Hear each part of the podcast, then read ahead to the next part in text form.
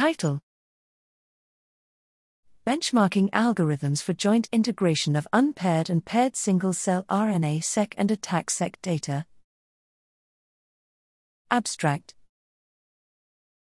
Single cell RNA sequencing, scRNA-seq, measures gene expression in single cells, while single nucleus ATAC sequencing, SNATAC-seq, enables the quantification of chromatin accessibility in single nuclei.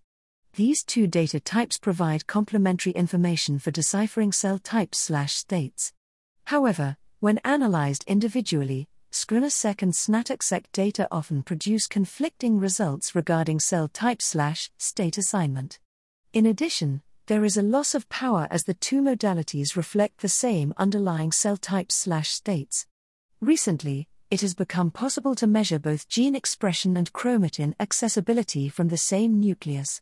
Such paired data make it possible to directly model the relationships between the two modalities.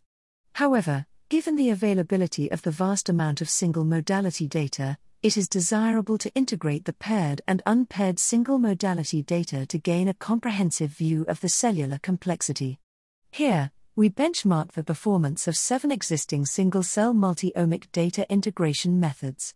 Specifically, we evaluated whether these methods are able to uncover peak gene associations from single modality data, and to what extent the multiome data can provide additional guidance for the analysis of the existing single modality data. Our results indicate that multiome data are helpful for annotating single modality data, but the number of cells in the multiome data is critical to ensure a good cell type annotation.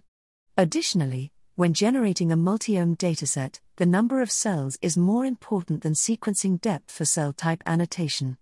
Lastly, Seurat V4 is the best at integrating scRNA-seq, SNATAC-seq, and multiome data even in the presence of complex batch effects.